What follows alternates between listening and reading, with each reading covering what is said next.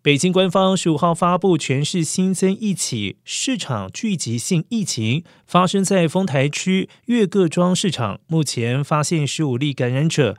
而近期另外三起聚集性疫情也有新增病例，感染链持续的延长。而目前朝阳等四个行政区继续实施居家办公和点对点闭环管理。北京十二个区才结束三轮核酸检测，十六号起又将继续。三天的核酸检测。